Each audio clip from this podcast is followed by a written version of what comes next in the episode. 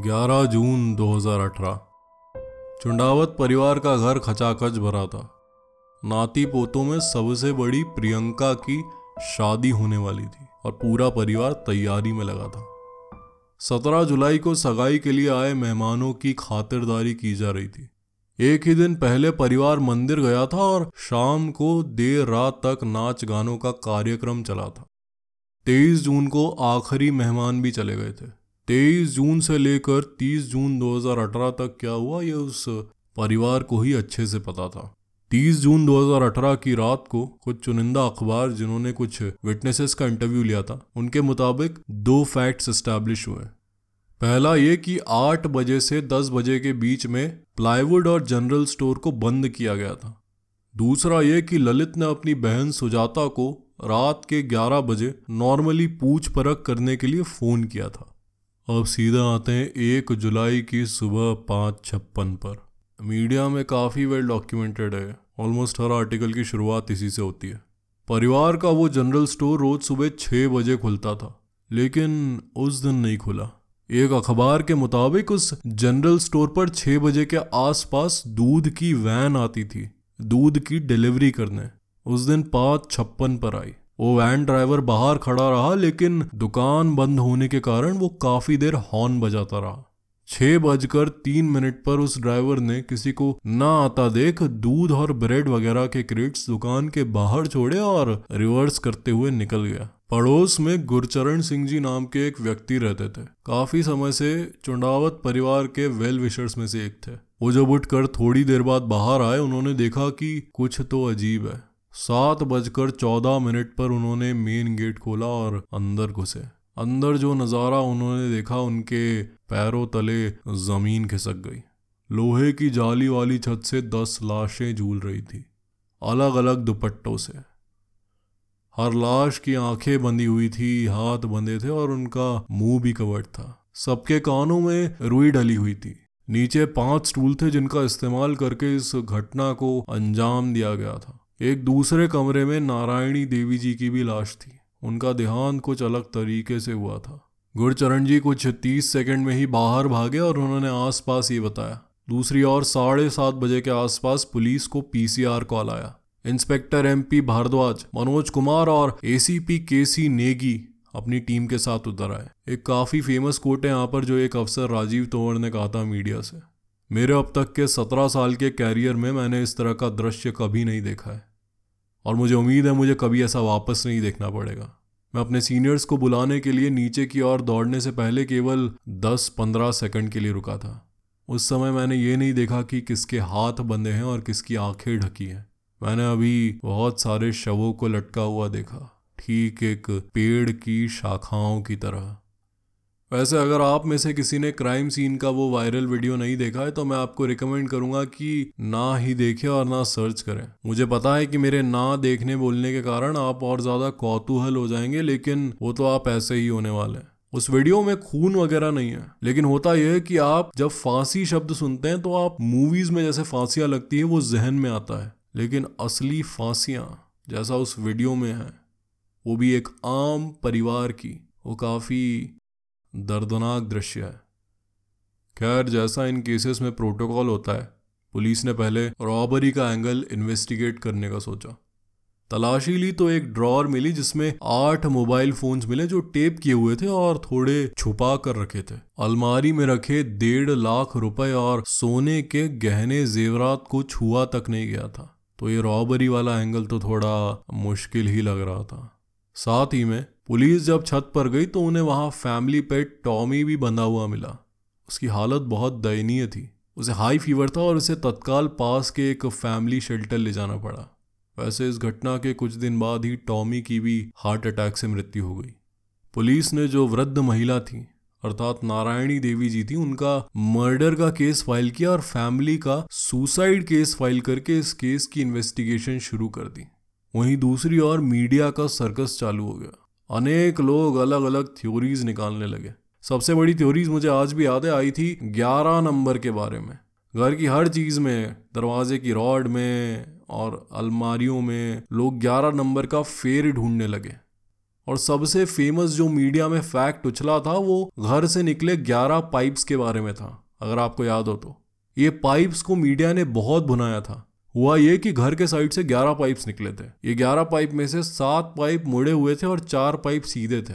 Coincidentally घर में भी सात औरतें थी और चार आदमी थे।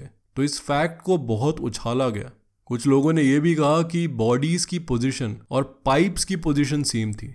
इनफैक्ट ये पाइप्स इतने फ़ेमस हो गए कि लोग सिर्फ़ इन्हें ही देखने बुराड़ी आने लगे, जब तक उन्हें कुछ समय बाद कवर नहीं किया गया। बाद में पुलिस इन्वेस्टिगेशन में पता चला कि यह सिर्फ़ एक कोइंसिडेंस था। प्लाईवुड की दुकान के कारण जो प्लाईवुड पर केमिकल लगे थे, उसकी टॉक्सिक फ्यूम्स को निकालने के लिए वो पाइप लगे थे। आत्माओं के कारण नहीं। जिस कॉन्ट्रैक्टर ने वो पाइप लगाए थे, उसी ने पुलिस को बताया था। तो ये बात की पाइप आत्मा व आत्मा को बाहर निकालने के लिए लगे थे, ये सिर्फ़ एक अफवाह थी।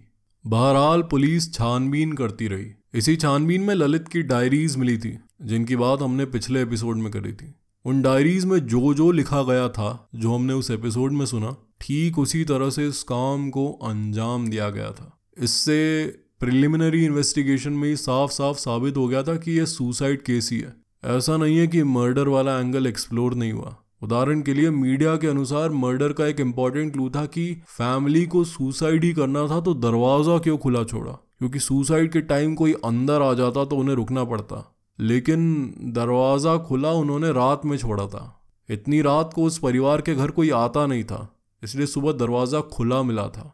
शायद उन्होंने ये दरवाज़ा कुछ अपने रिचुअल के कारण खुला छोड़ा होगा। अगर आपको याद हो तो उस डायरी में आखिरी लाइंस में से कुछ ऐसी थी, अंतिम समय में आखिरी इच्छा की पूर्ति के वक्त आसमान हिलेगा, धरती कांपेगी। उस वक्त घबराना मत। मंत्रों का जाप बढ़ा देना, मैं आकर तुम्हें उतार लूँगा और औरों को भी उतारने में मदद करूँगा। इससे काफ़ी क्लियरली एस्टेब्लिश होता है कि इस परिवार को ये लग नहीं रहा था कि इस रिचुअल से ये मरने वाला है। पुलिस ने एक और चीज़ देखी कि परिवार के किचन में अगले दिन के नाश्ते का प्रिपरेशन किया हुआ था।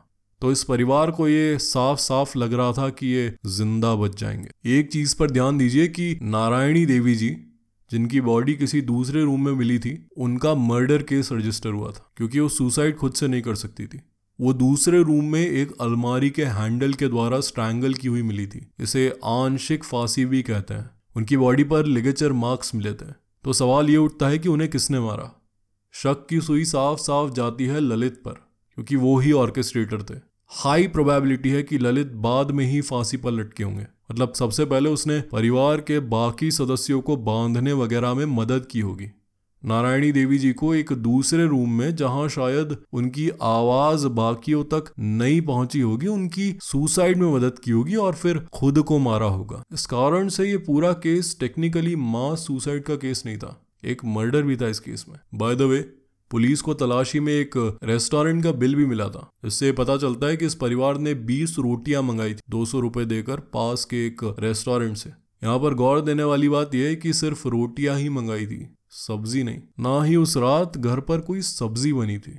ये जरा अजीब है क्योंकि भारतीय परिवारों में सूखी रोटी खाते नहीं है। खैर, ये भी एक कंडीशन थी जो ललित ने डायरी में लिखी होगी। पुलिस ने जब आसपास के सीसीटीवी फुटेज खंगाले तो धीरे धीरे फैमिली के रिचुअल प्रिपरेशन की कहानी खुलती गई। उस रात का घटनाक्रम सीसीटीवी फुटेज से ये पता चला। दस बजे, भवनेश की वाइफ सविता और उनकी बेटी नीतू घर में स्टूल्स लाए। सवा दस बजे ध्रुव और शिवम घर के दो बच्चे प्लाईवुड की दुकान से केबल्स लाते दिखे। टेन थर्टी नाइन पर एक रेस्टोरेंट के डिलीवरी बॉय ने घर पर बीस रोटियाँ डिलीवर करी और भवनेश ने बिल पे किया। 1057 पर भवनेश उस परिवार के पेट टॉमी को घुमाने ले गए। ग्यारह बजकर पाँच मिनट पर भवनेश ने बाहर दुकान के लॉक चेक किए और फिर अंदर घुसे। इस घटनाक्रम के बाद joint commissioner of police Alok Kumar ने अपने स्टेटमेंट में काफ़ी कुछ क्लियर कर दिया कि ये सुसाइड का मामला क्यों था। अंग्रेज़ी में उनका स्टेटमेंट ये था we have found hand written notes detailing how hands and legs are to be tied and are quite similar to the manner in which the bodies of 10 persons were found. They are exhaustive notes and we are studying them. So, does this mean that Lalit was behind it all? Well, it is hard to know because he was in fact among the dead, hanging just like everyone else. So, where does that leave us? Other evidence would come in that showed that there was a good possibility that the family had been convinced by Lalit to carry out a ritual together as a unit. There was testimony from neighbors and CCTV camera footage that showed two other family members who were also among the dead purchasing the stools found at the scene and the cables used to hang them, as well as other assorted goods used in ritual prayers. And it was also found that on the evening of the deaths, the family ordered their dinner in, having it delivered to their house. In the light of all of this, police began to suspect that Lalit had somehow convinced them to take part in a mass ritual that involved taping their hands and legs, and that they had been planning it for some time. बाद में police ने तांत्रिक वाला angle भी explore किया वैसे कि शायद उनमें से किसी ने फैमिली को ऐसा करने की हिदायत दी हो। एक किसी बाबा को पकड़ा भी था लेकिन वहाँ कुछ सबूत नहीं मिला था। 9 जुलाई की पोस्टमार्टम रिपोर्ट आने के बाद पुलिस की ओरिजिनल थ्योरीज काफ़ी क्लियर हो गई। कोई फाउल प्ले नहीं था कोई साइंस ऑफ़ स्ट्रगल नहीं थे। बॉडीज में पॉइजन वगैरह नहीं था। ये सब फांसी के कारण ही मरे थे और नारायणी जी अलग से आंशिक फांसी और स्ट्रैंगुलेशन के कारण। सितंबर 2018 में इस फैमिली की जो साइकोलॉजिकल ऑटोप्सी की गई थी, उसमें भी ये सब कंफर्म किया गया था। रिपोर्ट का कंक्लूजन था। On the basis of psychological autopsy study on the deceased the incident was not a suicide but an accident that occurred during the course of performing a ritual none of the deceased had an intention to put an end to his or her life उरारी की उस रात पर आज भी काफ़ी भ्रांतियाँ फैली हुई हैं। कुछ लोग अभी भी हैं जिन्हें लगता है कि यह मर्डर था। लेकिन काफ़ी क्लियर कट एविडेंस है कि इस फैमिली ने मास सुसाइड किया था। It is a clear case of ritual that went wrong ये केस भारत के लिहाज से थोड़ा अनोखा केस है। मैंने जब इस केस के बारे में पढ़ना शुरू किया तो मुझे एक चीज़ स्ट्राइक हुई। ये केस यूएस के एक पर्टिकुलर मास सुसाइड केस से काफ़ी मिलता जुलता है। हेवेंस गेट सुसाइड अगले एपिसोड में हम इस बारे में और बुरारी केस के बाद बचे खुचे परिवार का क्या हुआ इस बारे में बात करेंगे। सुनते रहिए।